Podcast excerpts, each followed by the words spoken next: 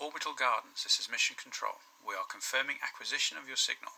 You are live in 5, 4, 3, 2... Hello and welcome to episode 23 of Gardeners of the Galaxy, the podcast for all of the sentient beings in the universe who have a passion for plants. I am Emma the Space Gardener and I will be your host as we explore gardening on Earth and beyond. I've got a great guest on the show for you today. Morgan Irons made space exploration history last year when she sent the first Earth soils to the International Space Station. Morgan is a soil ecologist and she's going to be telling us about the importance of soil structure here on Earth and why she decided to send soil into space. That's coming up later in the show. In the meantime, we'll find out what's happening in the world of astrobotany and I'll answer another listener question in the FAQ section.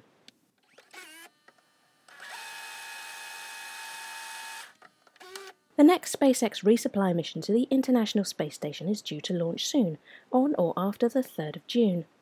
As part of its scientific payload, it's carrying some exciting plant experiments. Researchers from NASA's Kennedy Space Center are ready to launch their space chilies. This is Plant Habitat 04, an experiment that will grow in the Advanced Plant Habitat. The APH has over 180 sensors and can regulate moisture levels, temperature and carbon dioxide concentrations. This growing chamber is mostly autonomous and sends data from its sensors to scientists on the ground at Kennedy. The chosen chili variety is Española Improved. These New Mexico Hatch Green Chilies are a medium heat variety that is happy to grow in controlled environments here on Earth. On the ISS, the experiment will run for around 4 months. During that time, astronauts should be able to conduct 2 pepper harvests.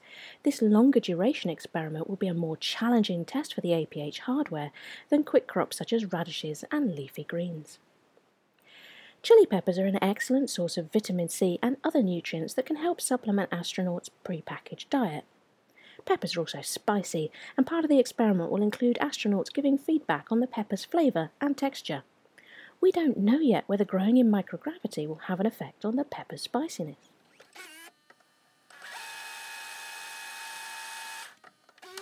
We all know that synthetic fibres contribute to global pollution and the particularly worrying issue of microplastics in the air, water and soil.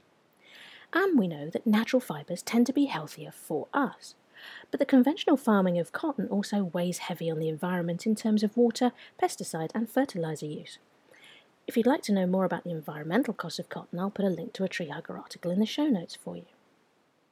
Cotton's high environmental footprint is why researchers from the Gilroy Lab at UW-Madison are sending cotton to the ISS.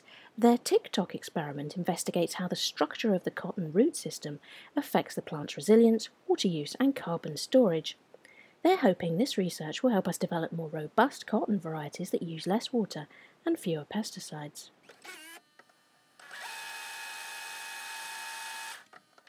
Also on this flight are a couple of student-led plant experiments. Hutch Segan and Sophia Segan are hoping to explore how microgravity affects carrot seed germination. Their experiment will hydroponically germinate Nantes half-long carrot seed on the ISS and compare results with a ground-controlled experiment on Earth.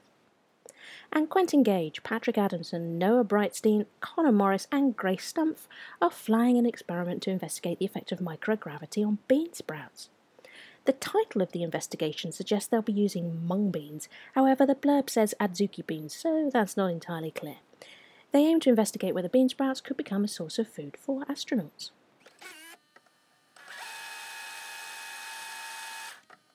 In other news, Virgin Galactic's rocket plane has successfully flown to the edge of space.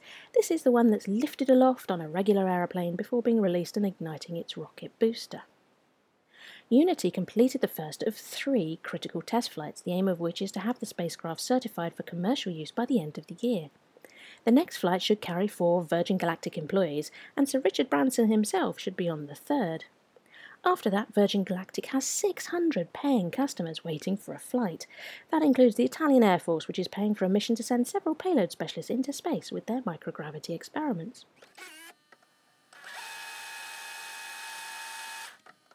Dr. Lynn Rothschild is an astrobiologist and synthetic biologist at NASA's Ames Research Center. She recently won a second round of funding from the NASA Innovative Advanced Concepts program. The program funds early-stage research into technology that could one day be used for space exploration. Dr. Rothschild's research is into building habitats and other space infrastructure from fungal mycelia. That's the mushroom equivalent of a root system. The initial work focused on several different species of fungi. It explored what types of material they could grow on, including regular simulants, and evaluated how processes like baking the mycelia change its structural properties. Their results included growing a stool that was perfectly safe to sit on, although it did take about 2 weeks.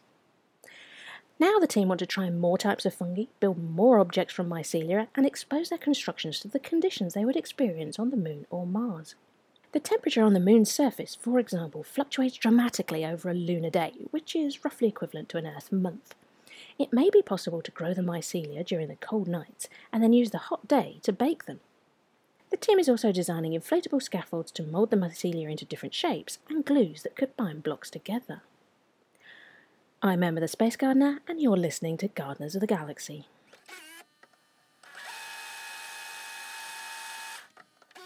Now it's time for our FAQ section, and this time the question comes from Hazel Saunders, who asks, do plants grow upwards in zero gravity? That's a really great question, and it gets right to the heart of a lot of space research. What happens to things when gravity is taken away? Gravity is pretty much the only thing about our environment that hasn't changed over the course of Earth's history. Like us, plants have evolved to take gravity for granted. Here on Earth, plant roots grow down and shoots grow upwards. We always assume that this behaviour was due to plants sensing gravity and knowing which way was up and which was down. We thought that when we took them into space, where there is no up or down, they would struggle to orient themselves. And to a certain extent that's true. Seeds that germinate in orbit send out roots and shoots in all directions. But only if you grow them in the dark. If there's light, then plant shoots grow towards it and roots grow away from it. These are examples of two different tropisms, biological responses that cause changes in plant growth according to environmental stimuli. When plants grow up and down due to gravity, that's gravitropism. If it's in response to light, then that's phototropism. And if you listen to episode 5, you'll hear space plant biologist Dr. John Kiss talk about his research projects into tropisms that affect the growth of seedlings in space. It looks as though, like us, plants can adapt to life without gravity. In fact, they may be better suited to life in space than we are. But while do plants grow upwards in zero gravity may seem like a simple question, we still have a lot to learn. So keep listening to Gardeners of the Galaxy, and we'll keep talking to astrobotanists as they learn more about how plants respond to gravity on Earth and how they adapt to its absence in space. Thanks to Hazel for asking such a fabulous question. If you've got a question you'd like to ask about space plants, then I'm here to help. You can find me on Twitter and Instagram at Orbital Gardens. Gardeners of the Galaxy has its own Facebook page, and you can email your questions to earth@spacebotany.uk.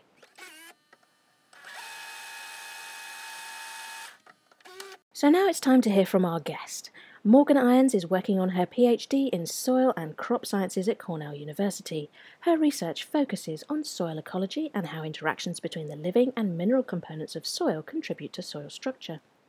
As part of that research, Morgan launched the first Earth soils into space together with biochar samples. Morgan is also the founder and chief scientific officer of Deep Space Ecology, a startup working to solve food security challenges in deep space and on Earth. Hi Morgan, thank you so much for joining us on Gardeners of the Galaxy. It's great to have you here. Wonderful to be here, Emma. Thank you for having me. Fabulous. So, you're here today to talk about some really exciting research, because last year you made space exploration history by sending the first Earth soil samples into space, which I cannot believe it's taken this long. So that was your Soil Health in Space experiment. Can you tell us about the experiment and what you hope to learn from it, please? Yes, so this experiment was kind of a dream of mine that I've had for the last couple of years.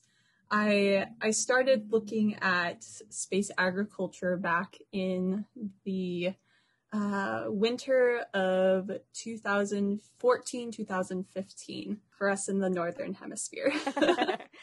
Pretty much out of that research, it became very apparent that there's not a lot of knowledge about the gravitational effects on soil microbiome, the microorganisms living in a natural soil environment, because we've never sent natural Earth soil up into space. There has definitely been microbiology experiments done in space. There have been growth medias used.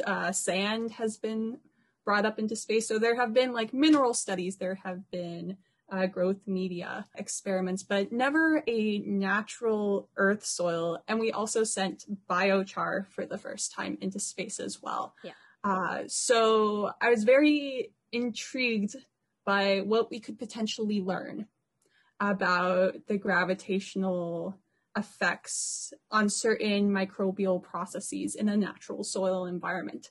And so this experiment started coming together in, let's see, it was 2018, and we submitted to NASA CASIS back in 2018, and our first proposal was rejected.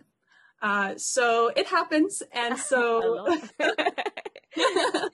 yep, you just kind of have to roll with it and see what they said. And so did some rewriting, got some more key partnerships in the experiment, and then resubmitted. And the second time around, our proposal was accepted.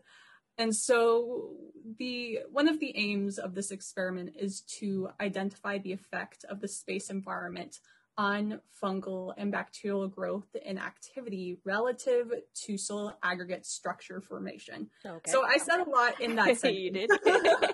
So soil aggregates are pretty much those clumps of soil. If you dig your hands down into a nice, fertile soil, you should have clumps come out. And those clumps are soil aggregates.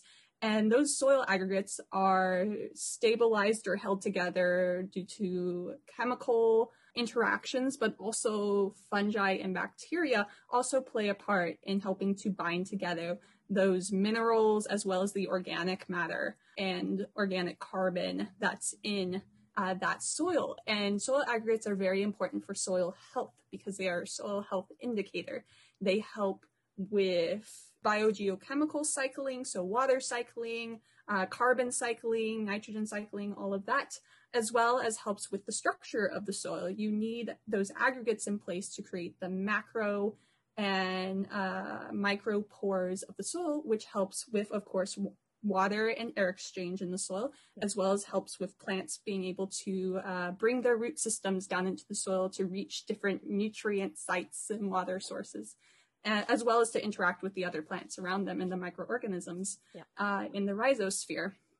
So soil aggregates are extremely important. And my PhD research currently being done at Cornell University is very much interested in this microbial aggregate interaction and how that affects carbon cycling in the soil. And so I wanted to take my research into space since I've been doing space agriculture research for the past couple of years. And so this experiment was that opportunity for me to see if we take natural Earth soil, if we take biochar out of Earth gravity and put it in a microgravity environment, keeping everything else as constant as we can, will we see any changes in that underlying mechanism of how the microorganisms interact with soil minerals, soil organic matter? And we see that through how aggregates potentially form, or if they form at all, as well as the decomposition and carbon cycling that we're seeing as well. And so out of this experiment, we are definitely doing some interesting analysis with the samples that we've gotten back, which we got back this last January. Excellent. That sounds really exciting. I'm really looking forward to seeing what comes out of that. So as you say, now the soil samples are back on Earth. What kind of changes are you looking for? So we have several analyses that we are running on these samples. We have a partnership with Dr. Matthias Rillig over in Berlin, Germany, at Free University of Berlin. So he specializes in the soil microbiome and doing that kind of work. Okay. And so we sent some subsamples of our samples over to him. He also provided the Berlin, Germany soil that we used. So we sent up a soil from Ithaca, New York, a soil from Berlin, Germany, and then the biochar media that we received from Bio365, which is a company here in Ithaca, New York, that creates biochar to help with greenhouse production, farming production. And so what he is doing, he's currently running the microbial analysis. So understanding how the fungi species may have changed in microgravity as well as the bacterial species.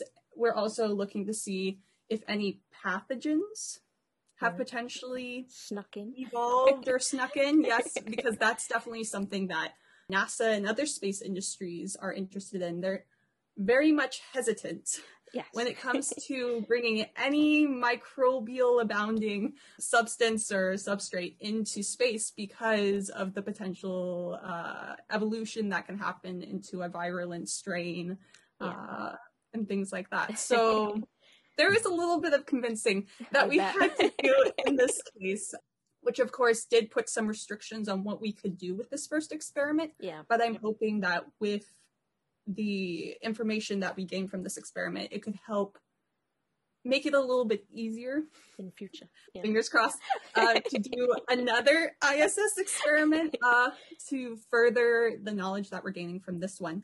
So yes, he is running the analyses on those subsamples to see what the microbiome was doing up in a microgravity environment. Over here, we are running analyses on the carbon cycling. So we are looking at the decomposition. So we had wood carbon in the soil, toothpick wood carbon in the soil. And so we're looking to see if decomposition has occurred, as well as analyzing the carbon within the toothpicks before and after. We are also looking at the aggregate stability as well as the size fractionation of the aggregates. And what does this mean? So before we sent the samples up into space, I sieved the soils, the mineral soils, which is the Ithaca soil and the Berlin soil. I sieved those down to a particular aggregate size. And pretty much why we do that is to see if there are any macro aggregates that form above that size. Okay. Or if they all stay below that size. And so that can give us a really good indication of whether aggregation was happening or if it was more like the aggregates stayed about the same or they were actually disaggregating, if that's a word. You know, sometimes it's just like, that's the best way to describe it. Yeah. The aggregates are falling apart.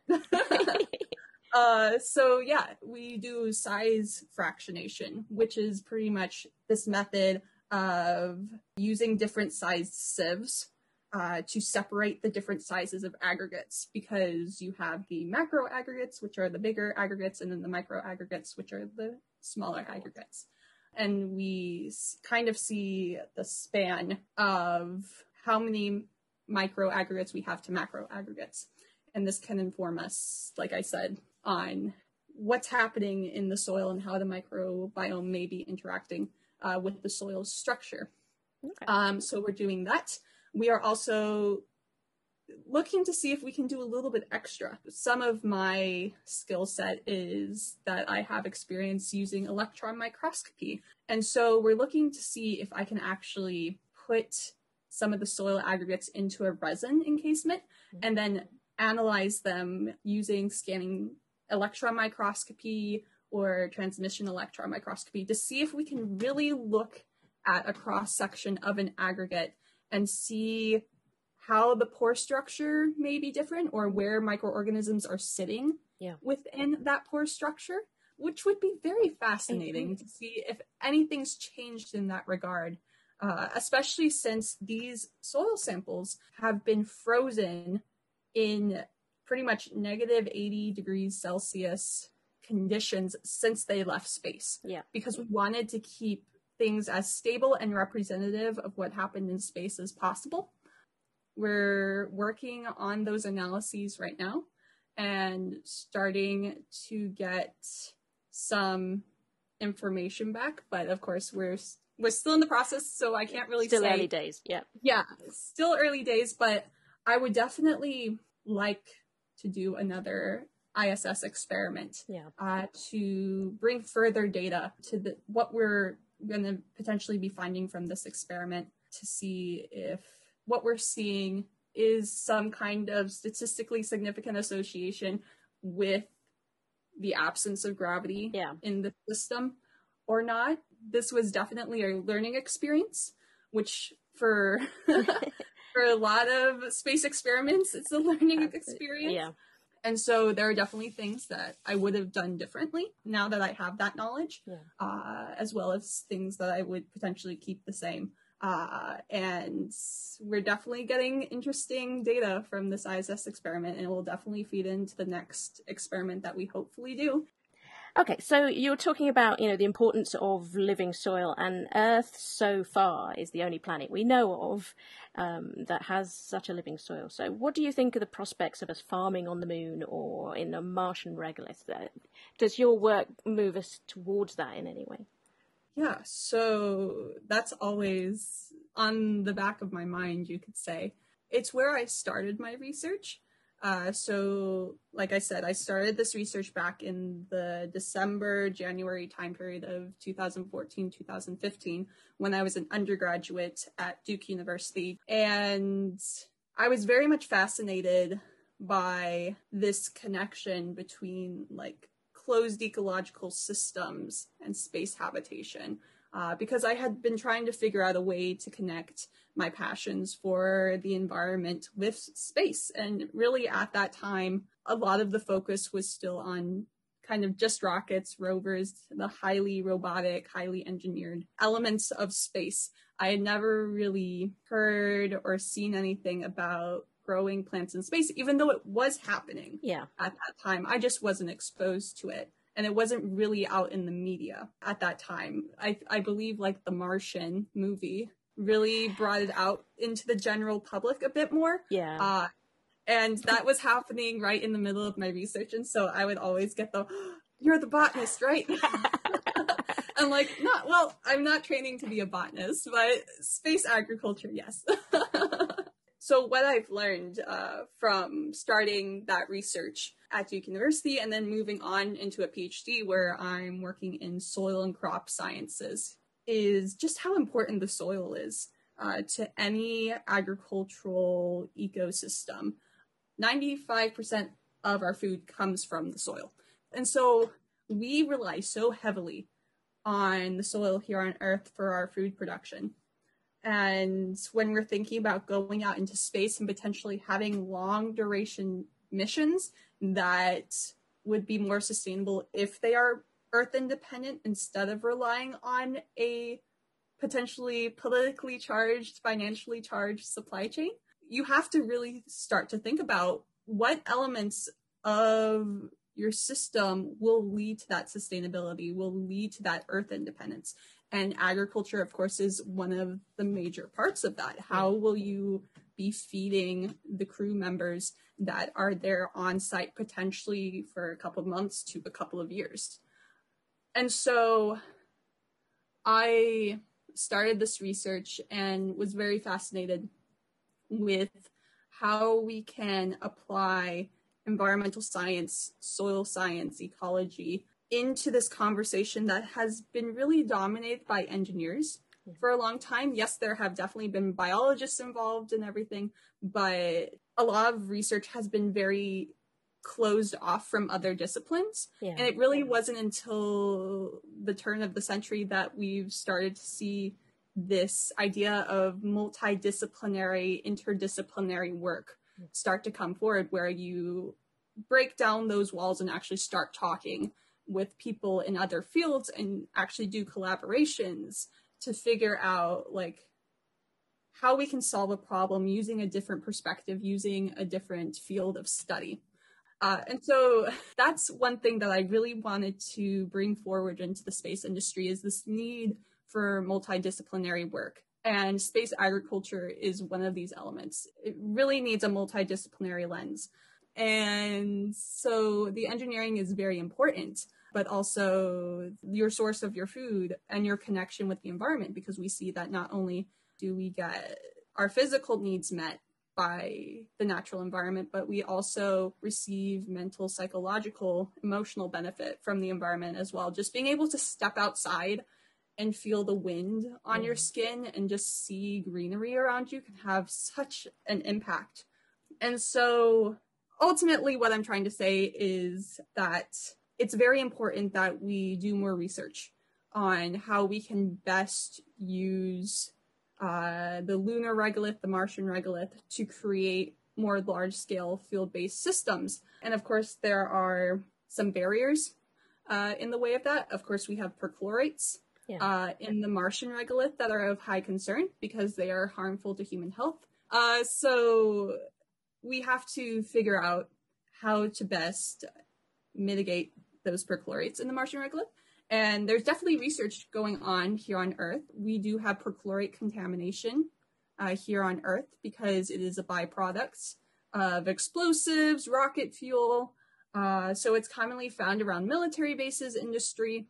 And so you can actually go and look at papers that have been written on this about how to do environmental mitigation with contamination of soil and waterways with perchlorates.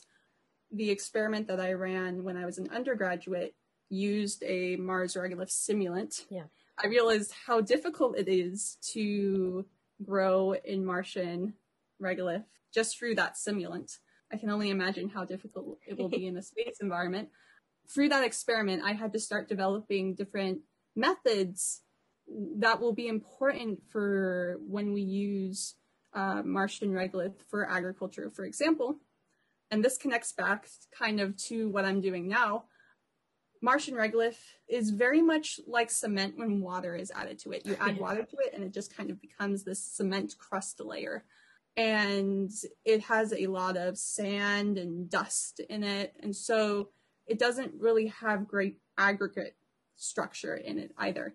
And so one of the things that I learned when I was going through this Mars agriculture experiment was when I would add the water to the regolith, I would allow it to sun dry and it would create that crust. And then I would take a spade and really work at it and break it up, but not break it up into really small pieces. I would allow those big pieces to still be present.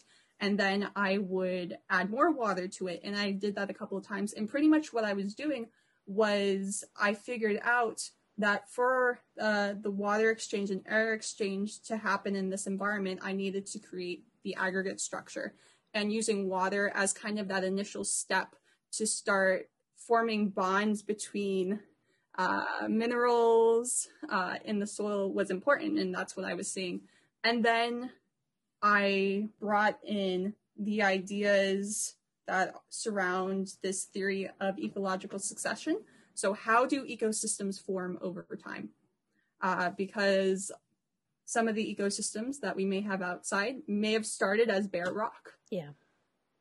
For how many millennia ago that may be, and have formed over time. And so how do we form an ecosystem from scratch, which is pretty much what you would be doing on Mars. Yeah. And so forming that aggregate structure, starting to introduce microorganisms and pioneer species that can live in that more rough environment is very important. So I really learned the importance of those initial steps.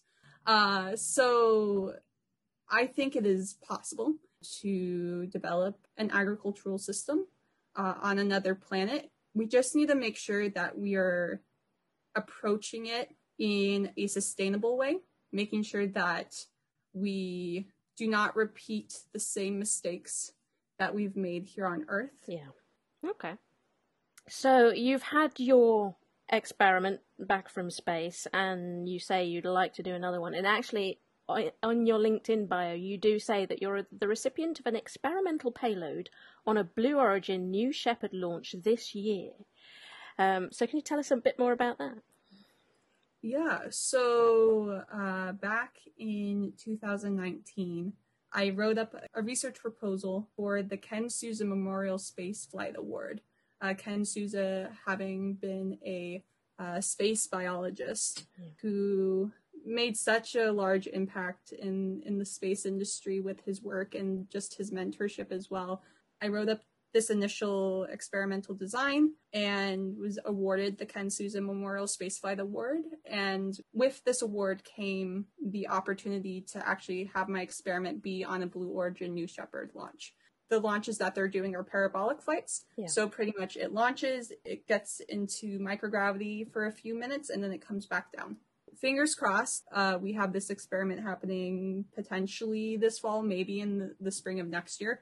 With this experiment back in 2019, I was looking to pair it with my ISS experiment, kind of have it be complementary to that experiment. So very similar, sending up natural soil samples, biochar samples to see what would happen in that parabolic environment, as well as see like the rocket effects. All the vibrations, yeah. Soil, yep. To see if there could potentially be a better way to send up soil samples. So in this case, there could be some fundamental knowledge that comes out of it, but also methodology development as well from this experiment. Graduate work is kind of like being part of a startup. You're just kind of always in fluctuation with like what direction you're going in and Yeah, so your company is Deep Space Ecology, Inc. Did you want to talk a little bit about that? Yeah, definitely. So Deep Space Ecology is the company that I co-founded with Lee Irons, who is my father, back in 2016. And pretty much Deep Space Ecology was created based on the research I was performing at that time at Duke. And it also came out of going to my first actual space conference, where we went and nobody was talking about space agriculture. Yeah. It was mostly focused on rockets, landers, very engineer-heavy subjects. And if space agriculture was mentioned, it was like, oh, yeah, that's we're good on that. And I'm just like, no. It is so much more complicated than this, y'all. So out of this conference, we saw this open niche that no one was really publicly filling at that time. And so we created Deep Space Ecology. It started off really to get the word out about the need to have multidisciplinary work in the space of space agriculture and to invite different voices, especially the environmental science, biology, soil science voices into this conversation. And my research was starting to show why we needed that, because I was figuring out things and finding out things that we could potentially do in these systems to solve challenges that have happened in past systems. So bioregenerative solutions, you could say.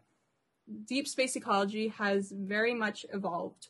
It's been an interesting learning curve experience, having a company and figuring out where we can take it. But I think what we've ultimately become is where we very much are an integrator of systems. We've come to realize that there are solutions being developed in the agricultural industry, especially with this movement in digital agriculture, that could be spun into space, that could help solve some of the challenges that we're currently facing in the space industry when it comes to space agriculture. And so Deep Space Ecology is kind of this connecting point right now for bringing the space industry and the agricultural industry together and how we can integrate systems together to help solve food security challenges and sustainability problems here on Earth, as well as in the deep spaces of the moon, Mars, and beyond. We have developed a new system called Evercroft. Okay. You can go onto Deep Space Ecology website and look at Evercroft, and it's pretty much the Earth market for us, how we are helping farmers as well as people who work with food here on Earth, helping them with their supply chain challenges here on Earth. But yes, we are pretty much developing our Earth market, and our Earth market will also help us with our space market as we move forward with that. That sounds amazing. Yeah. And to be doing that while you're doing a PhD, you must be so busy. Definitely very, very busy. Okay, so finally, if we move on to a little bit less of a serious topic. Yes. So if you had the opportunity to join a settlement on the moon or on Mars, with your regolith soil structure already present, if you could only take one plant with you, what would you choose and why? Ooh, yep. I always love this question. I was really thinking about it, and I think I would take the Rumex acetosa. Sorrel. Yeah, sorrel. Yes, exactly. And the reason why I would do sorrel in particular is because it's a multifunctional plant species. Yeah. So sorrel, in particular, this acetosa species, has a very lemony flavor to it. So it creates this burst of flavor that would be great for, of course, food. And this is something that the food team down at NASA Kennedy Space Center is interested in. These bursts of flavors that allow you to kind of have an interesting menu item. So I was very much attracted by that about sorrel. And I love eating sorrel myself. It also has a lot of health benefits as well. It is loaded with vitamin A and C. So that's, of course, great for your immune system. Yeah. And it also has a high potassium content as well, which can help with blood pressure and blood circulation. And sorrel, traditionally, as well as in indigenous communities, has been used for medicinal purposes as well. There was also an environmental element that I found very interesting with it. Certain soils have a high content of aluminum. Okay. And sorrel can actually be used in these sites to take up the aluminum and actually bind it into non-toxic forms. Okay. Sorrel is also has a lot of genetic plasticity, meaning that it can pretty much survive in a bunch of different conditions, which is why sorrel is found in grasslands, in disturbed sites, is able to adapt really very nicely into these sites. And so that's another reason why I was interested in it, because when we're looking at space agriculture, pretty much the Martian environment is this very extreme, harsh environment, and sorrel could potentially be one of those pioneer species that can come into that environment and help with remediation and be able to survive in that kind of environment. So I just found that super fascinating. And so I think that would be the plants that I would like to bring with me into space. It does sound like it might make a perfect space plant. Yeah. Yeah. Yeah. No, that's really great. I love sorrel. I've got some growing in the garden. It's fabulous. And it is pretty tough. So it's not phased by my gardening efforts. So it's good. Thank you so much for coming on the show. It's been fabulous talking to you. There's some fascinating research that we're going to be keeping an eye on. Yes, I am very excited to see what comes out of this. And thank you so much, Emma, for having me on your podcast. It's been an absolute pleasure. Thank you.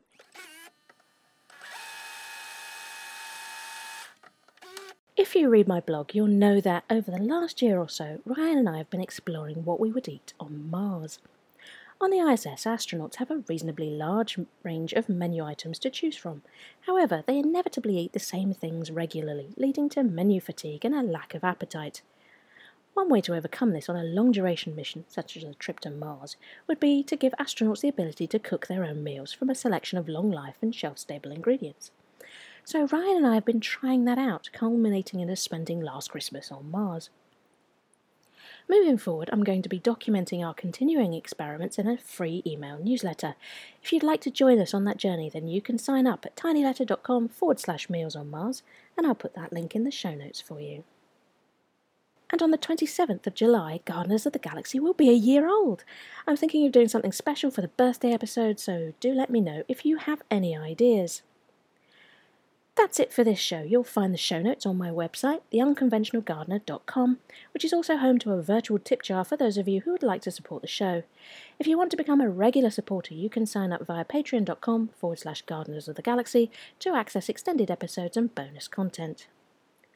I'd love to hear your comments on the show. You can comment on the Podbean homepage, on my website, on Twitter, Facebook or Instagram, or you can email me, and the address for that is earth@spacebotany.uk. I'll be back in a couple of weeks with episode 24. Thanks for listening. Goodbye. Orbital Gardens, this is Mission Control, confirming termination of signal. We've had a message from Mark Watney. Next time someone's near the rover, can they please check under the seat? He thinks he's left his house keys there. Mission Control out.